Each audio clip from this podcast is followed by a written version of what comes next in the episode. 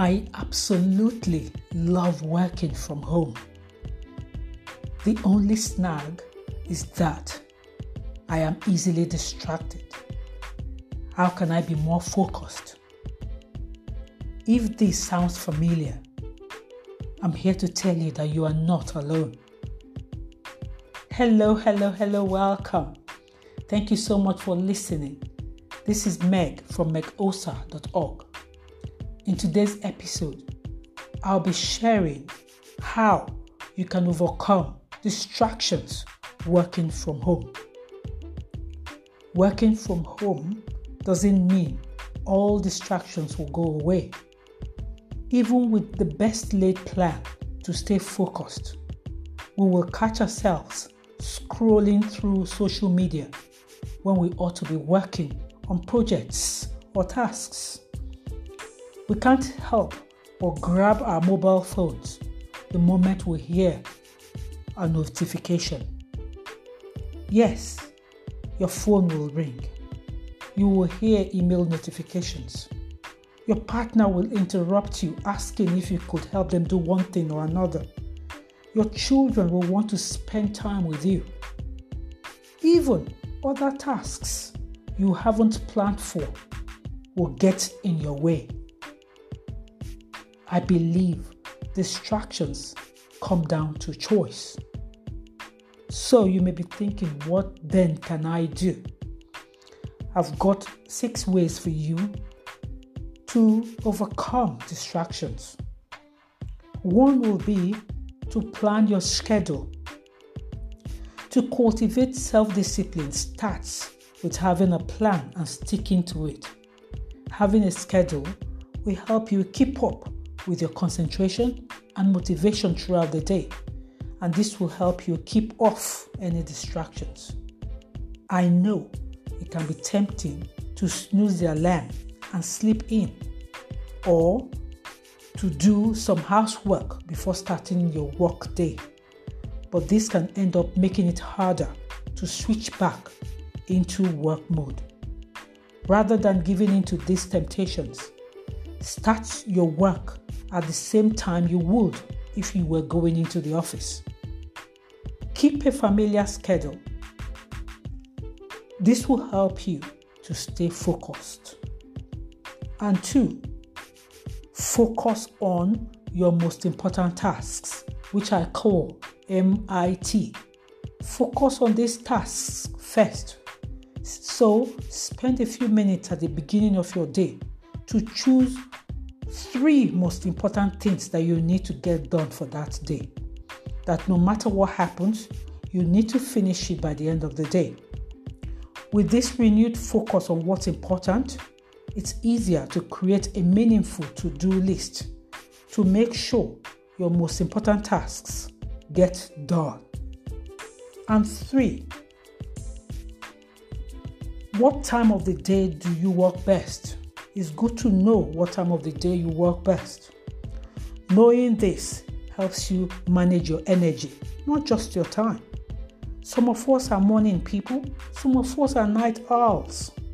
When you know what time of the day you work best, then devote your energy and motivation during this time to do your most important work. And four, take regular breaks. Taking regular breaks will help you increase your effectiveness and efficiency. It keeps you fresh even after you've been working hours on something. Not only will it allow you stretch your leg and get your blood flowing again, you can also use the time to either grab a cup of coffee, choose it to reply to messages, or have a short break with your partner. And five, Keep a distraction list to stay focused. As you know, you will always be distracted with emails, social media, and a thousand little to do things that you need to do. Keep this list. I call it a distraction list. Whether you are using Google Docs or a physical piece of paper nearby while you're working. Whenever a distraction, a distracting thought comes up, write it down on a piece on that list and get back to work. As thoughts arise during your work, just jot them down. Once you reach your break in your work, you can go back to the list to either tackle them, delegate them, or add them to a larger to do list. And six, make time for your relationship. Prioritizing your busy schedule over your partner is one of the biggest relationship killers. Make time in the evening after work to have quality time with your partner. Most times, when couples say they are too busy to give time to their relationship, they're not making their relationship a priority. A lot of couples make this mistake of thinking, I will do that when I'm less busy. But do you know, most times it becomes too late. If you have a busy schedule, I recommend actually scheduling time to spend time with your partner. This enables you have a regular state of the union check-in to go over any issues that may arise during your hectic period. You also have space and time to ask one another how your day went, how they are feeling, and also whether there's anything you need to talk about. We always make time for the important things in our lives. Set boundaries for yourself and choose to be focused every time.